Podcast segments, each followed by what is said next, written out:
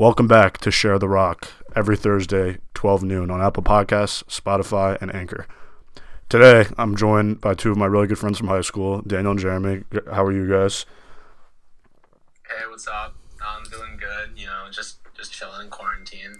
Yeah. ready to talk some ball. Me too, man. Yeah, I, I'm, I'm- I'm good too. Uh, I'm ready to get the conversation rolling. Let's do this. Yeah, I miss the NBA, you know. So, all right, let's let's get it going. So, just like last week, uh, I want to kick off today's episode with The Last Dance, which was this past Sunday night, uh, episodes three and four of the critically acclaimed documentary about Michael Jordan's Bulls in the 1997-98 season. So, episode three primarily focused on the worm, Dennis Rodman, and included many scenes where his importance to the dynasty. It included many scenes that showed his importance to the dynasty in the 1990s.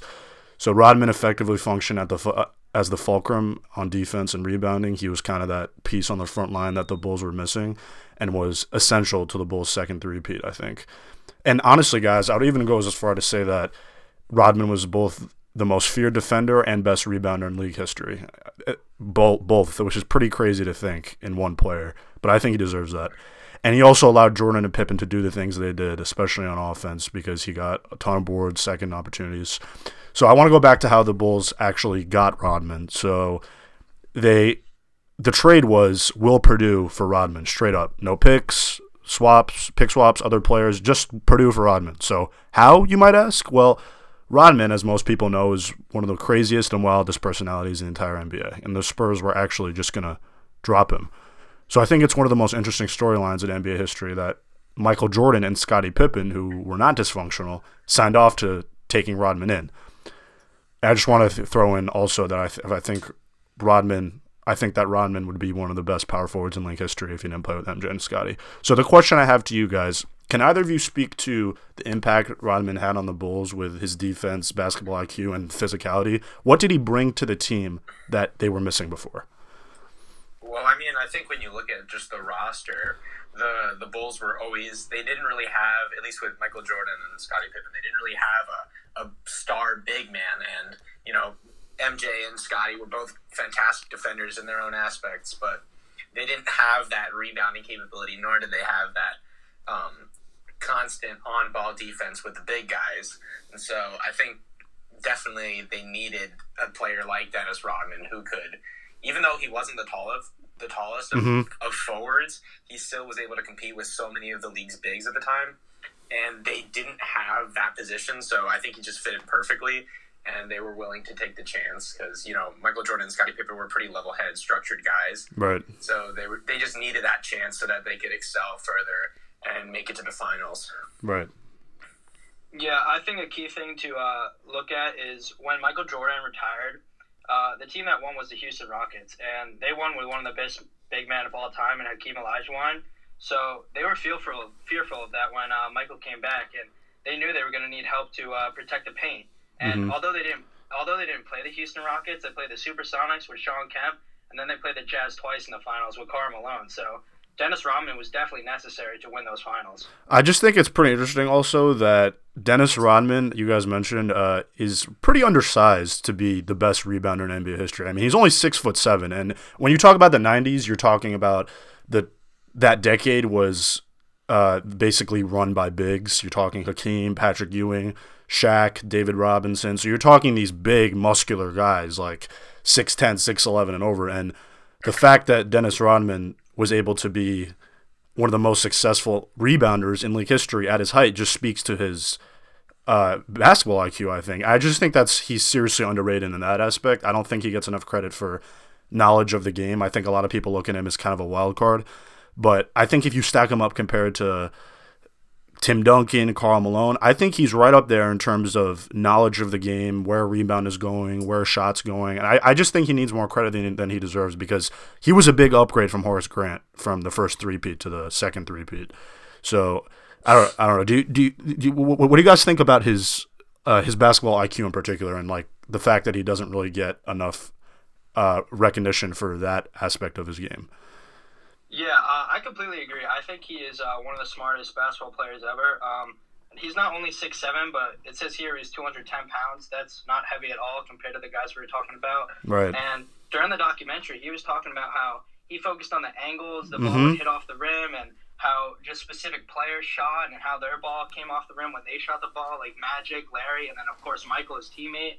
And he really cared about this. This is something that he loved to do. He had a passion for just rebounding the ball, and he would never give up. He had a very high motor. You know, his second jump, the third jump, like he kept going for it. He didn't care if you were gonna out muscle him. He'll out jump you. He was athletically gifted, and he, he definitely showed that. Mm-hmm. Yeah, I think it's really a testament of his skill because obviously body wise he doesn't match up to the, the bigs in the league at the time. But like he like how Jeremy was saying how he continuously practiced different angles and locations where the ball was shot and then he positioned himself. So that basketball IQ of knowing where to position yourself on the court to get the rebound and get those defensive plays, I think really sets him apart from other bigs in the league and currently.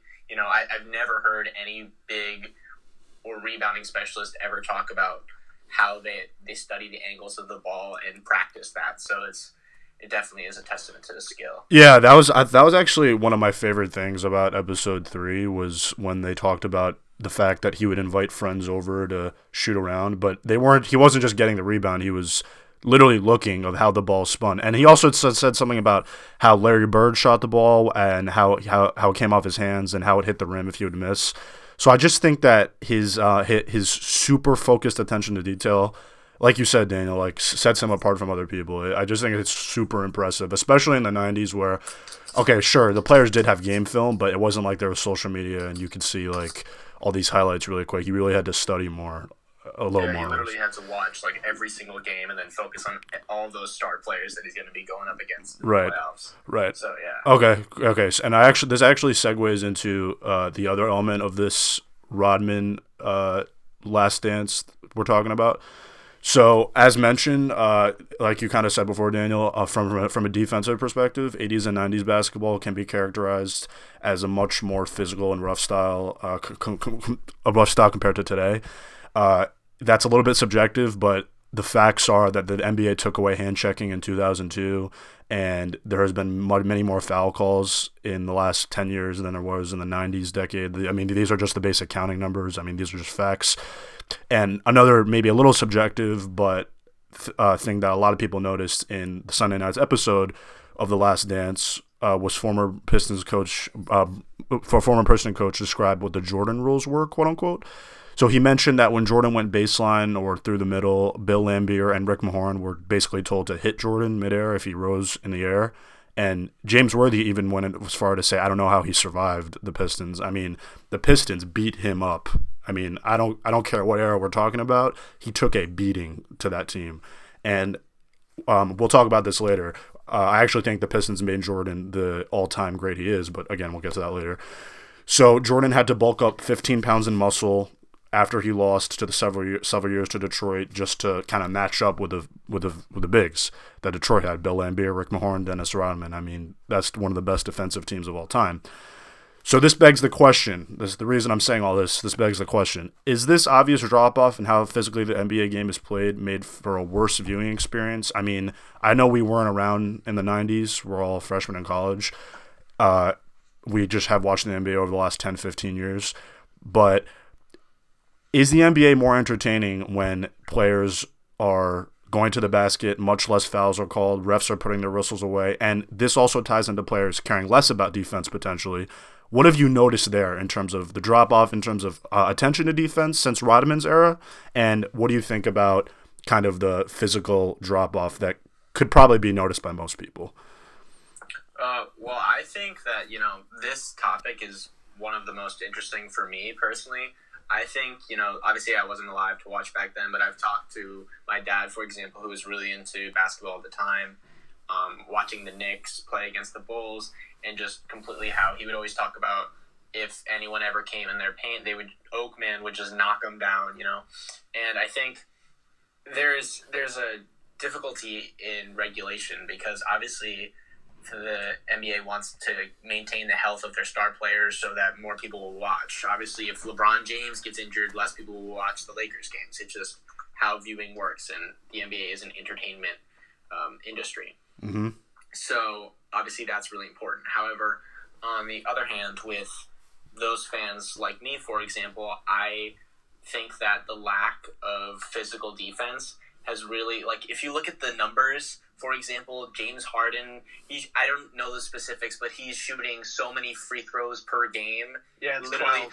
yeah he shoots Uh. 12 free throws per game and that's for a guard not someone who's going in the paint every single time it's crazy Well, I mean, there there is also something to be said that sure James Harden gets calls, but he does he he does draw contact very well. I mean that that trans it's, it's it's nowhere near comparable to the contact that Michael received when he played against the Pistons. that's true. That's true. Yeah. especially when you look at like the games that really matter and how with the emergence of new technology the their the refs are recalling plays to see what happened and who touched what based on what fouls and there's so much less contact which is calling foul which is causing fouls in these huge games and like a slight tap could indicate or could cause uh, free throws, which could change the tide of the game in games like Game Seven of the finals. And it's crazy how diff- like difficult it is for the NBA to actually regulate what's a foul and what's not, because I feel like now it's such it's so much lighter of a touch that's required to be a foul than like of course back then, but still. mm-hmm. Yeah, because it's just the, the fact that like if you're not going to allow the players to be more aggressive, then don't just be like super nitpicky when they barely touch someone to call a foul. Because slowing down the game like that honestly just makes it boring. Because I didn't like pay this much money to just watch people shoot a bunch of free throws. Like I want to see cool dunks. I want to see like big time like steals and three pointers. Like I don't want to just watch someone just take some free throws. It's boring in my opinion. I want to see some physicality and some good defense. So. So here, but here's the. I, I actually happen to agree with you. I, I, I mean, who doesn't like to watch Steph Curry rain threes or LeBron posterize people? I, I, and Giannis, people love that. But the other side of the argument is, if you look at the stats, uh, the 1988 to about 1991 Pistons, the three or four year gap where Jordan couldn't beat them, that actually, even though people could say they were a dirty team, that team actually stacks up as one of the best defensive teams of all time. I mean, whether or not you know you like what you see or anyone likes what they see, it still matters that they allowed 75, 80 points a game, even back then, which is really not that much. So if you're going to tell the players that you can't be more physical, is that also the same thing as telling them stop trying that hard on defense? Because, you know, if you're an NBA player and you're lifting, you know, you're going to be, you're going to want to hit someone if they're going to go up for the layup, regardless of era. So is the, my, basically my question to you is, is this drop off in physicality bad for the mindsets of players who put in work in the offseason just to be better defensively? Because, uh, like Jeremy, like you were saying, it's, it takes a lot less for a foul to be called now. So, is this bad for the league in terms of the mindsets of players and how they train and things like that?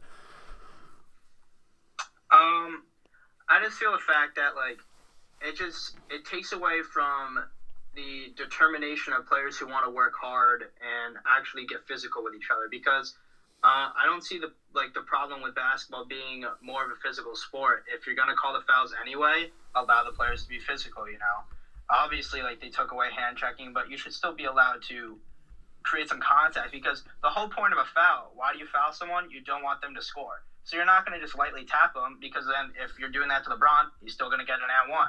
So if you're going to foul someone, you should be able to foul them. I'm not saying you're going to take someone out. Like the Pistons definitely tried to take out Jordan, and it was evident if you were watching all the film from this from the documentary. Mm-hmm, But you should definitely be able to foul someone enough where they shouldn't be able to score super easily because that is the point of a foul. So.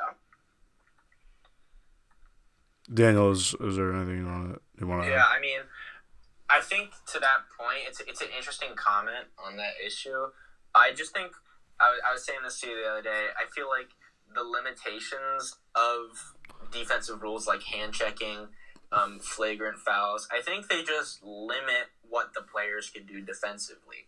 So, for example, I feel like some players like Giannis and Anthony Davis, key defensive uh, big men in the league, they're getting limited in terms of what they can do because they're scared of causing a flagrant. And if you get two of those, you get ejected. So that if you're the star player of the team, can totally change the tide of the game. So they're more scared to be as physical on in the paint. which I feel like is where you should be most physical because the layups, while it's only a two point shot, it, it shouldn't be easy to make. So, do you think that the this drop off in physicality has also not on purpose, but as a side effect, kind of helped contribute to the death of the quote unquote big man in the NBA? Because you know, in the 90s, you had players like Luke Longley, like I was mentioning before, like these big 7 2 centers lumbering around the paint. And now today you don't really have that. So could you say that the drop off? Let's let's say that like we can reference the NBA taking out hand checking and more fouls being called now than ever before. Has that caused a drop off in the amount of quote unquote big men that ruled the '90s? Do you think that uh, that those two go hand in hand or no? I, I feel like that, in in a sense, yes, they definitely do correlate between each other because you you look at today, in the, even in the last five years, the amount of big men that have converted to the post uh, in the paint style to a more flexible stretch four, uh, stretch big game. Mm-hmm. It's insane. You look at almost any center, and I feel like now you point out more centers that can't shoot than that can than can shoot, and it's it's crazy because now the the players who whose position is to be a rim defender in the paint scorer, they're now moving to the wings and the outside, and it's freeing up even more. So it's mm-hmm. in hand in hand with physicality. It's causing less contact, and in my opinion, is less entertaining because it's it's fueling that fire of the more um, three point based game than an inside game. Mm-hmm. Yeah, I, I agree with Daniel. Uh, I just feel like if an easy player to look at is obviously Steph Curry because you know he's the best shooter of all time and he loves his threes. Yep. Um, the fact of the matter is he's a short guy. If you look at the NBA nowadays, and of course he can score inside because he is the best point guard in the league, he's one of the best players of all time. But it is so much easier for him to just instead of going in there and getting destroyed and risking an injury, he can now take a step back, shoot at will, and cross them up and just pop a three. It's just so much easier and it's safer, and in his eyes, it's more efficient. So it just makes sense to do that at this point because there's there's no reason to just go into the paint if you're if you fearful of an injury when you can learn how to shoot. I mean, if we look at Giannis for example, he's a, what is he seven foot tall? He started his career with um. He's six seven. Yeah, He's six um, eleven now. Yeah. When he was first drafted, he was six seven. And he's six eleven now. Yeah. yeah. Yeah, and what I was gonna say is he averaged in his first two seasons he averaged one three pointer attempt per game. He's up to five now. So it has obviously took a toll on the entire NBA because not only the little guys are shooting, Giannis doesn't want to. I mean, he has well, to expand his game obviously, but he doesn't want to just go in there with the bigs every time because it's easier to just shoot the ball. Well, I mean, uh, Giannis, uh, Ben Simmons, players like that, they they're they're almost MVP level. Uh, Giannis is obviously MVP. Ben Simmons will be uh, at some point, I think. Those those these players like that, they've made extremely successful careers as f- the centerpieces on their franchise, without really the without really a three. You know, it's like so. I, my point here really is, I don't think that having a consistent, you know, thirty to forty percent three point shot is essential. Maybe it's uh, more wanted now, but I don't think you need it uh, per se. I, I just think that maybe you get paid a few more million uh, per year in your contract if let's say you had you shot 30% from 3 as opposed to like 18% or, or something like that. But I still think you could be very successful as the cornerstone of a team without a like 3 that's deadly. You, you guys get what I'm saying? No, yeah, so, yeah, I completely agree. It's so, just uh, my point of the matter was the fact that like um, the like the reason he's shooting the threes is because there's no reason to go into the paint all the time because you don't want to risk that injury, and that's why it seems that the NBA has also gotten less physical. Yeah. Because we don't see as many people driving the basket. Because back then in the 80s and 90s, nowhere near the amount of threes are attempted nowadays. So that's why you see that drop off in physicality. Right. Right. Right. And uh, the last thing I want to kind of tie back into this this topic we're talking about is so the quote unquote Jordan rules. So okay, uh, going back to what I said before, I do understand the Pistons had a really good defense, but come on, man. They were dirty. That team was a dirty team, all, all, all in all. I, Isiah Thomas, dirty as they come. Bill Laimbeer, Rick Mahorn, Dennis Rodman. I'm sorry. These guys might have played good defense, quote unquote, but it wasn't without, you know, your cheap shot, Bill Laimbeer slapping someone when he could have just grabbed the rebound. There was always something. If you watch the film, you watch something. They always notice something. So there is an aspect of how, you know, how people could say Jordan needed to bulk up, he was too slim. But let's be honest, he was playing against a dirty team. Like that team was made of guys that were just literally, literally told by the coach to hit hit him. He, if, if he jumps, hit him because everyone knows if Jordan's in the air, there's nothing you could do. So I don't know. I just don't feel like that should be Jordan's losses. That those three or four years should be uh, he should be penalized too heavily for that because I think he was taking a lot of cheap shots, especially when there wasn't that much fouls.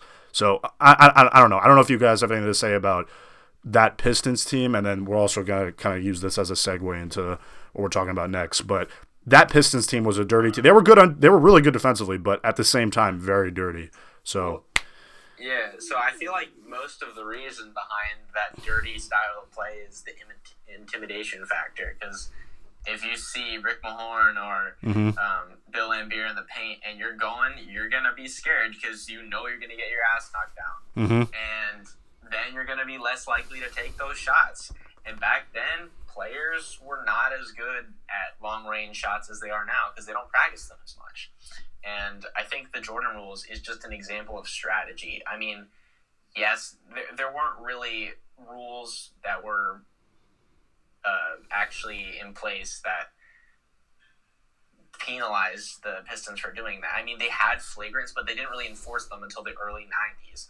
And that's only when they started playing each other. And hmm of course, they're gonna do whatever they can to stop Jordan. And I feel like I, I honestly can't blame them, even though it was dirty, because they at the at the end of the day, a win's a win. They don't care how dirty it is, as long as they can play the game. right.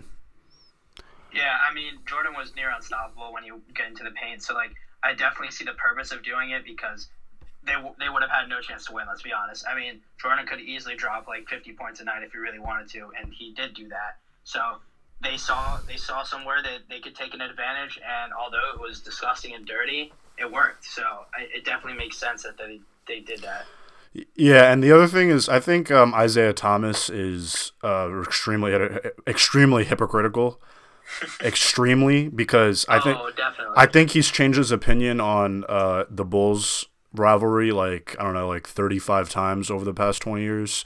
He said he I've heard him say before, "Oh, I'm not sorry for not shaking their hand," and now he's all apologetic again. I honestly, I think this documentary, I think that if we're going to stack the biggest losers and winners of this documentary, I think Isiah Thomas comes out as one of the biggest losers of this documentary.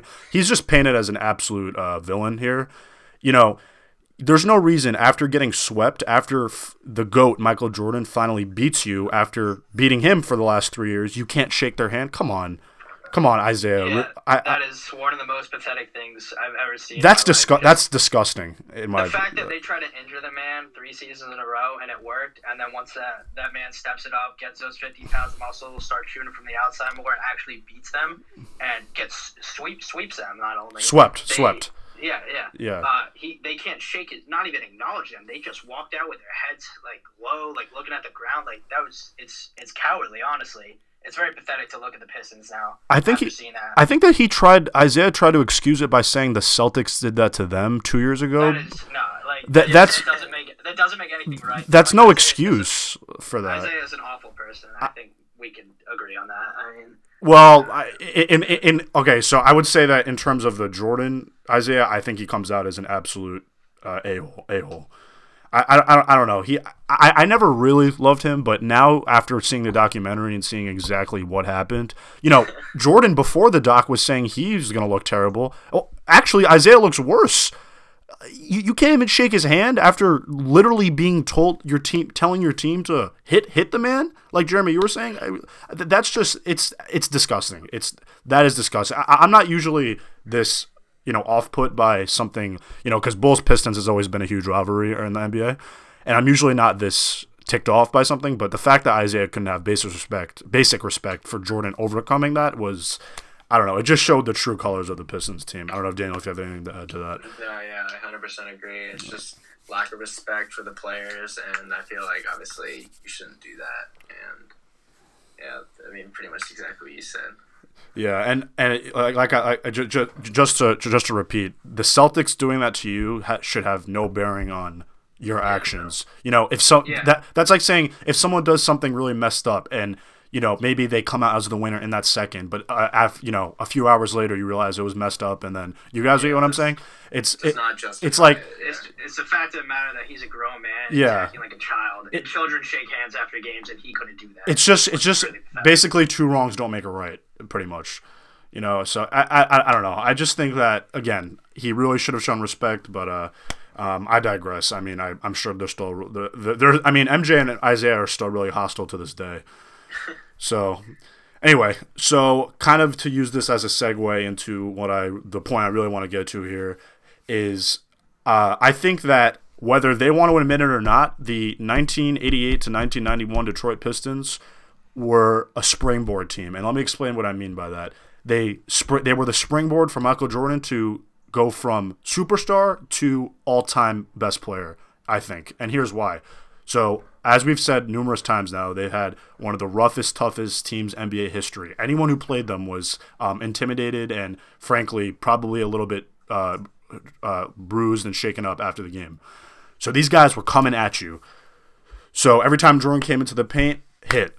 So, like we've said, so basically, I'm saying this to really say that they put the idea in Jordan's mind that I need to take it up to the next level. And the next level was wow, no one can guard me. No, I mean, people couldn't guard him in the late 80s, the 90s.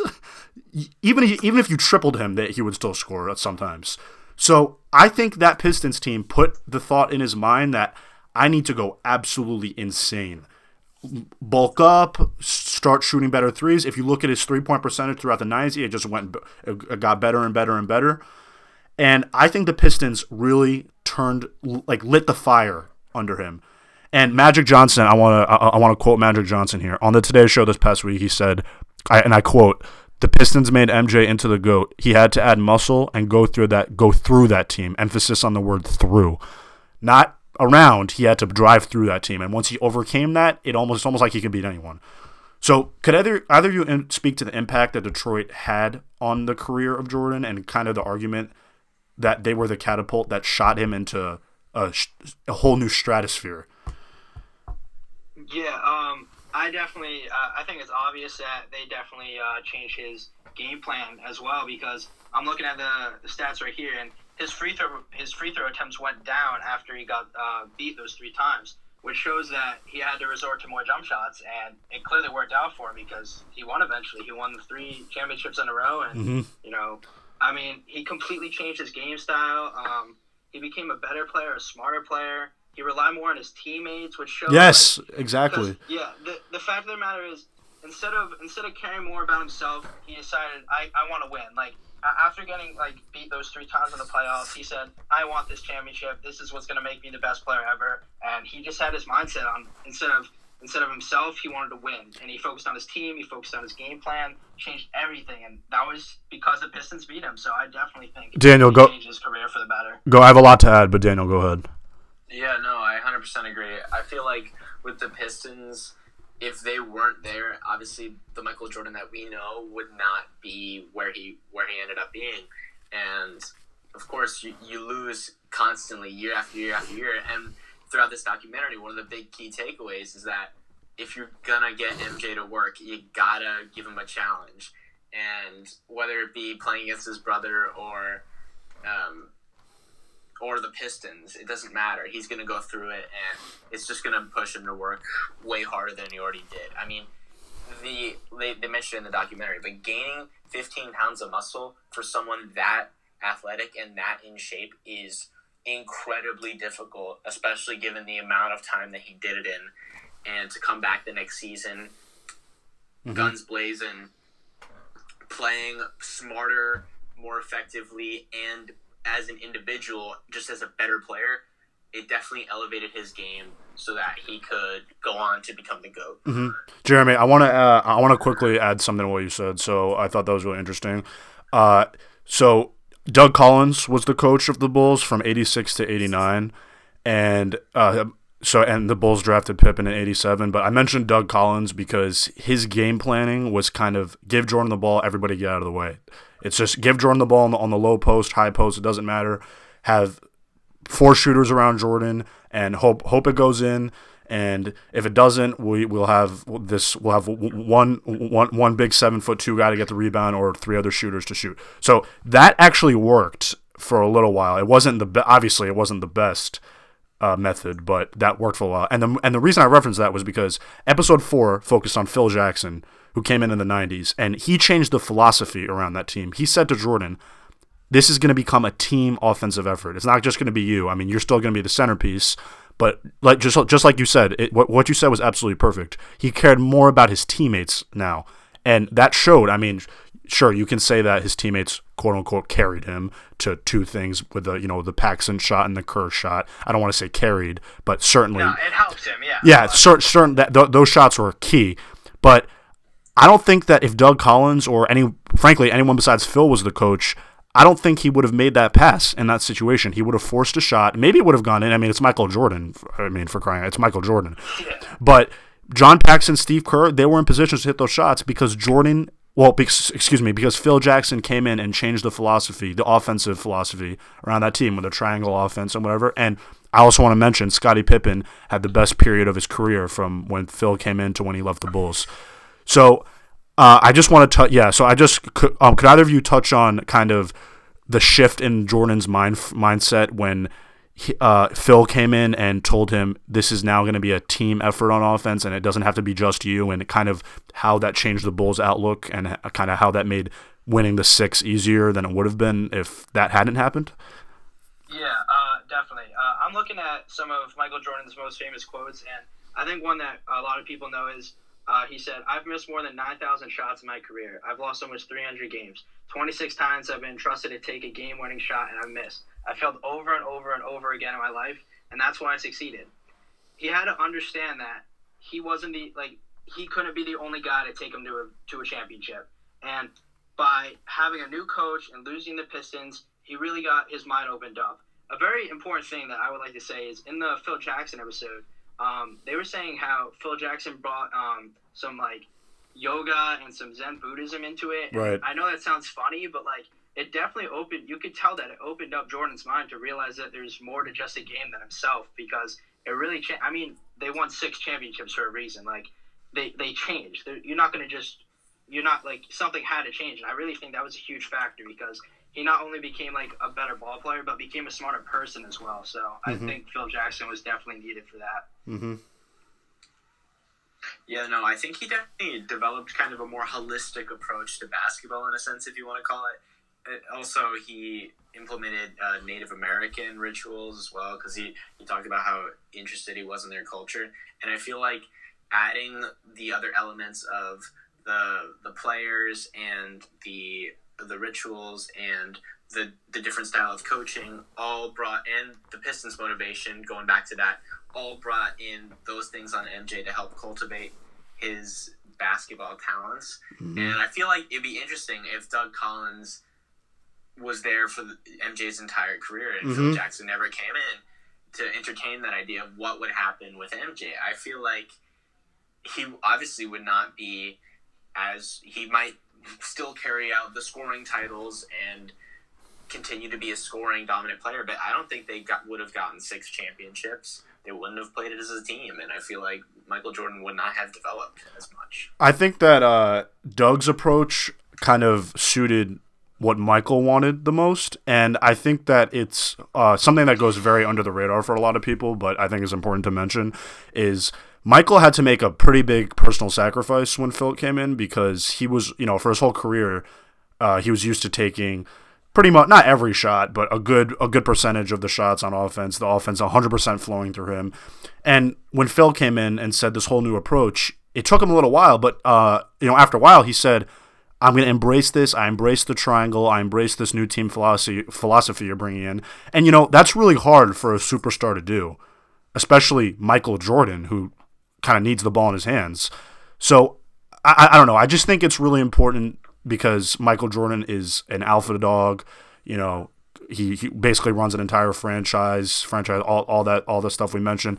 So I just think that uh, a lot of people forget that he had to make a pretty big sacrifice when Phil came in and said not run through yourself. So I just think it's uh, that's important. Do, do you guys uh, is that important to you guys, or is that just another thing that you know you, you can say that oh that just kind of happened, you know, expect him to do? Is that is that something significant here, or?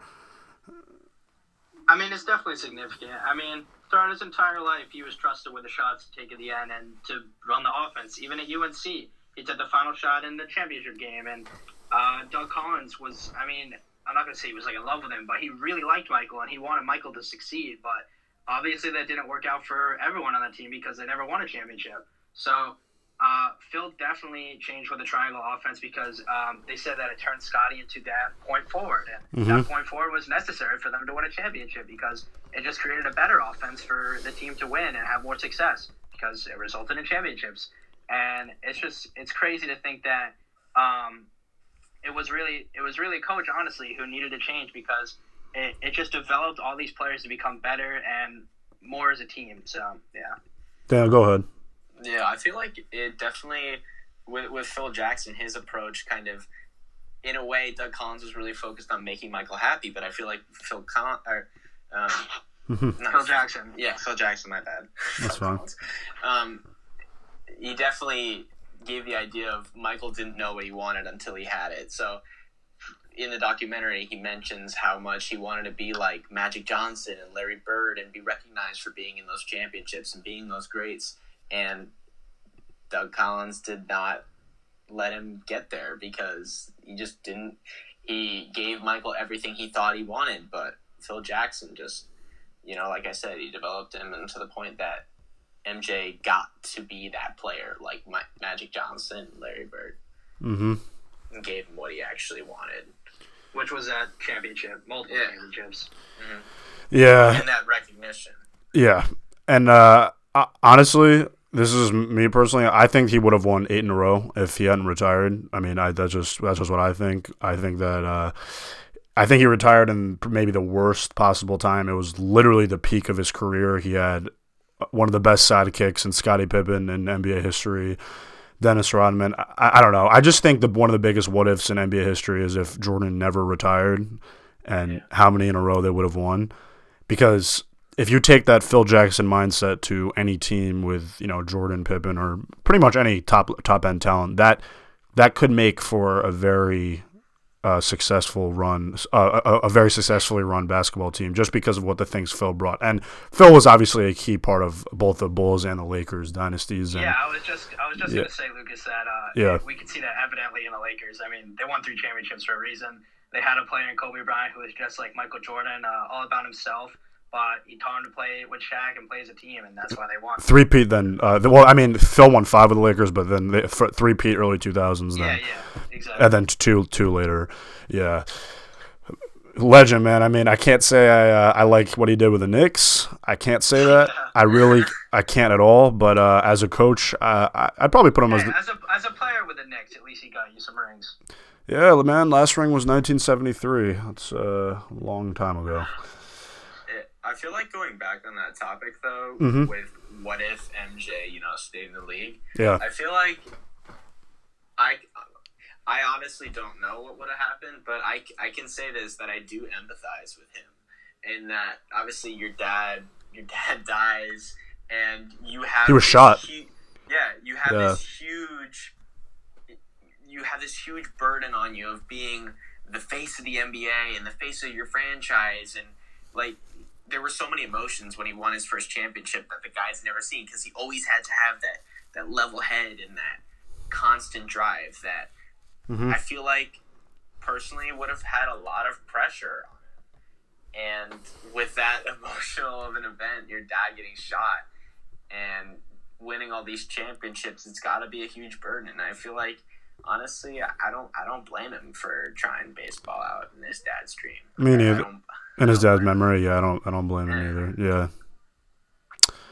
All right, so that about wraps up uh, what we want to talk about with The Last Dance. But I do want to mention The Last Dance episodes uh, five and six, I believe, are airing this Sunday on ESPN. You know, we're all looking forward to it with uh, no sports. Um, I mean, it's been absolutely amazing so far. It's been nothing short of uh, one of the, my favorite documentaries of all time. So uh, I highly recommend anybody with even any passing interest in basketball or sports at all to to, uh, to, to, to, just just go check it out. I mean, there's so many cool little clips that we would have never seen of Jordan's uh, career. And one quick thing before we move on here is I do want to mention uh, um, RIP to the legend uh, Kobe Bryant. Obviously, uh, we all miss him as well.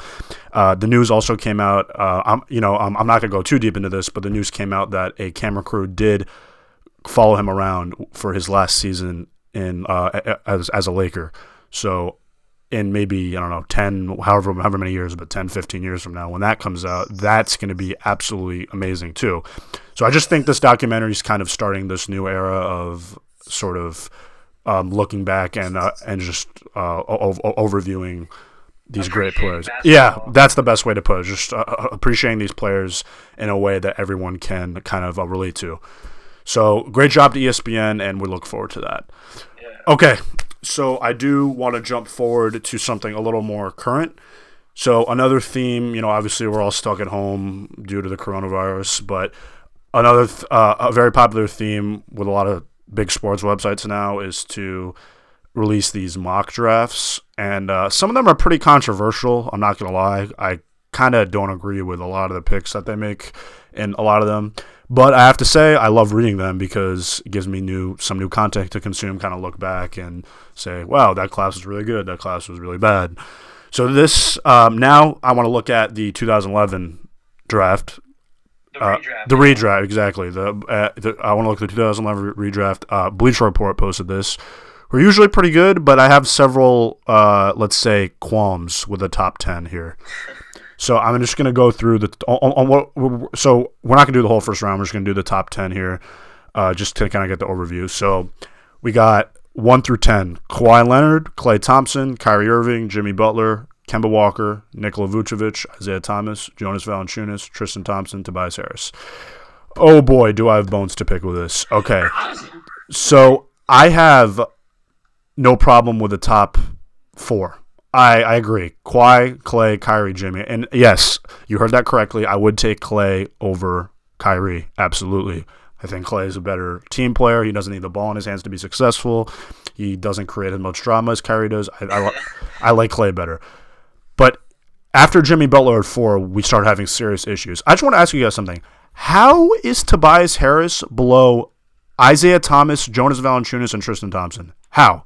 How is that possible? Tobias Harris is a $180 million guy, you know, one of the best players on the Sixers behind, I, I would say he's the third best player behind Simmons and Embiid. And he's been very good everywhere everywhere he's gone. So how could Bleacher Report put him ahead of Valanciunas? I mean, not ahead, behind, behind Valanciunas and Thompson. That doesn't make any sense. Tobias Harris. So that's my one big issue. Two, yeah. my sec my second big issue is I think um, Isaiah Thomas gets way too much credit for having, let's say, three really good seasons. Most of his career, let's not let, let, let's not forget, he was not that amazing. He was starter level, maybe, but he wasn't superstar level. Only maybe only two seasons in Boston, and he was all right in Phoenix for the short time he was there. But I want to hear you guys' opinion on this redraft because I think it's ridiculous. Tobias Harris at ten and it at seven. No, but go, go ahead, guys. I feel like they they may have overdrafted or they may have put Isaiah Thomas too high because he was the last pick in this draft. Right. But I, I definitely agree with what you were saying on the Tobias Harris. I think he is would be worth seven. I think he'd be number seven behind Vucevic. Mm-hmm. I yeah, I just think he's more of an all around player. And like you were saying with Klay Thompson and Kyrie, um, for exactly the same points you mentioned, I do I would definitely take Klay just because he could definitely build a more uh, stable championship team than Kyrie could. Right. I feel like yeah. the Jimmy Butler and Kemba. Sorry, Jeremy, but I feel like the Jimmy Butler and Kemba um, those picks could actually maybe enter in uh, swap mm, because I feel like I feel like no no no listen to Dan Kemba is a pretty underrated player, especially now that you see him on a team that can actually hold their own like the Celtics. I, what I was gonna say was the fact that if you're gonna have Kawhi and Jimmy on the Cavs, I don't really see the point of that when you could have Kemba and Kawhi. Oh I yeah, should- no, that I didn't even think about that. I just a- feel like Kemba, point. Kemba and Kawhi would be a lot better of a duo than Jimmy and Kawhi because I feel Jimmy and Kawhi do the same thing essentially. So Okay, but like, um, okay, that's a good point that you make. But I am, I was sort of basing this draft off of kind of overall like play, not really team oh, fit. if you're just looking at But- best player, but- yeah, Jimmy's better than Kemba. But I would say that, and if I'm starting a team, it would be Jimmy over Kemba. Personally, I I'd rather have no, Jimmy. definitely, no, no, no, for sure. Yeah, but in terms of fit with the Cavs, uh, Jimmy and Kawhi would be the best defensive backcourt in the league almost. So, yeah, I I I I, I don't know. I this and to think that this draft was this deep with all these players you had in the top ten, Jimmer Fredette taking over Klay Thompson, Derrick Williams, Derrick Williams. number two. pick. That's you know. So I mean, Uh, Jan Vesely, who Jan- is a star. Jan Jan Vesely. So, could you guys say anything to like how how do these teams miss this? How did they miss Klay Thompson and you know Isaiah Thomas? How do te- I, I I don't get it. I mean, maybe okay, I get. I I, mean, no, it does make sense, Lucas. It's because when you play at a smaller school like Klay Thompson did, it's it's if you don't have as good as scouts as the Warriors clearly did, you're not going to be able to see the talent that he has and his potential as well. So it makes sense to me. I mean, the Warriors. If you look back at their their last, uh, pretty much every single pick that they've done in the last few years, you can tell they have really great scouts because all like a lot of those picks really helped them in the finals. And I, yeah, I feel like Klay Thompson was definitely a good pick. I'm also looking over the second round, and this is important to mention. And the second, this is this draft was one of the best of the deck. I didn't even realize this draft was this deep. But in the second round, you got Bojan Bogdanovic, Chandler Parsons, Jon Leuer, Lavoy Allen. E'Twaun Moore, I obviously Isaiah Thomas. That, that and this is all just in the second round. And you got Cory Joseph, Norris Cole towards the end of the first. These are all serviceable NBA players. Iman Shumpert's not bad either. Reggie Jackson, Kenneth Faried, Mirotic, and this is all in the same draft. This is we're talking the same draft here. So, uh, basically, my so this is all for fun. This this this kind of redraft, but the main point is I think that a good thing that's coming out of this uh, Corona outbreak and everyone being stuck at home is we can we're all, all sports fans are able to kind of take a little bit of a break and look back at kind of what was and maybe what we missed and actually how deep these classes were. Because honestly i'm not sure if i would have looked this in depth if there wasn't live uh, sports to watch now you know? So so the i guess the the large question i'm asking you guys is you know obviously this is a terrible time for the world with uh, the outbreak of, of corona but is this good for sports that people can look back and kind of um, respect and and just overall take a total view of all the vast history of sports and just gain a deeper perspective on it? Is that valuable for sports? I mean, yeah, hundred percent. I feel like you gotta entertain the sports fans somehow, and I don't know about you. My brother's just constantly watching like hardwood classics on on cable. Me as well. Me as well. Yeah, feel like it's definitely interesting to look back at like this draft, for example. Like I'm a Raptors fan. We drafted Jonas Valanciunas over a lot of players who ended up being all stars, and I feel like it would have been really interesting to see what how it would have like imagine if for example the Raptors drafted Kawhi Leonard and then what what would have happened then They did have him for the championship. no I know but still imagine what It's if, like what would he would have won before? Toronto and then left to the Spurs. You know, it's just Yeah. interesting to think about like that. Yeah. I think it's great that Bleacher Report is uh, coming out with these uh, new entertaining things because everyone doesn't have that many things to do nowadays, and it would have been the playoffs right now, and this was one of the best seasons, in my opinion, in a while. So, One of the best Really seasons of all time. How about that? it re- it, yeah, I, I agree, Lucas. It It really sucks solid, that we lost that. So, uh, I'm praying we could uh, get it back sometime this summer. We'll have to wait and see, but for now. Um, I thank Bleacher Report and other uh, sports companies for releasing things like that, so we can talk about it on this podcast. Excellent. Okay, so one thing I always like to ask my guests uh, on these episodes of Share the Rock is uh, if they have anything to add or any you know topic or thing they want to anything they want to talk about that I share the rock with you now. yeah Share so that's pretty much why it's called that. So I'm gonna ask you guys: Is there anything that you would want to ask me or bring to the table that something bring something to my attention that is potentially interesting or anything that you might want to bring to talk about? Now would be the best time. So share the rock. Conversely. All right, I'm gonna take the rock first. Sorry, Jeremy. Okay, I have one.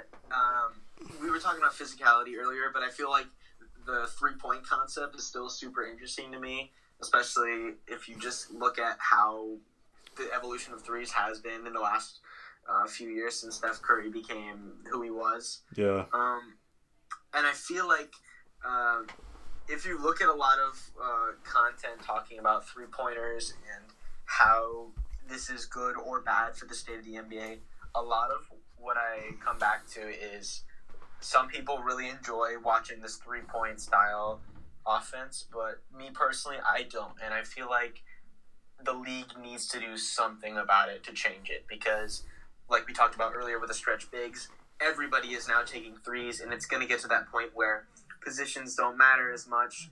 And They already don't. team- no, exactly. You know? And all the teams are going to be playing way more similarly as they do than they ever have.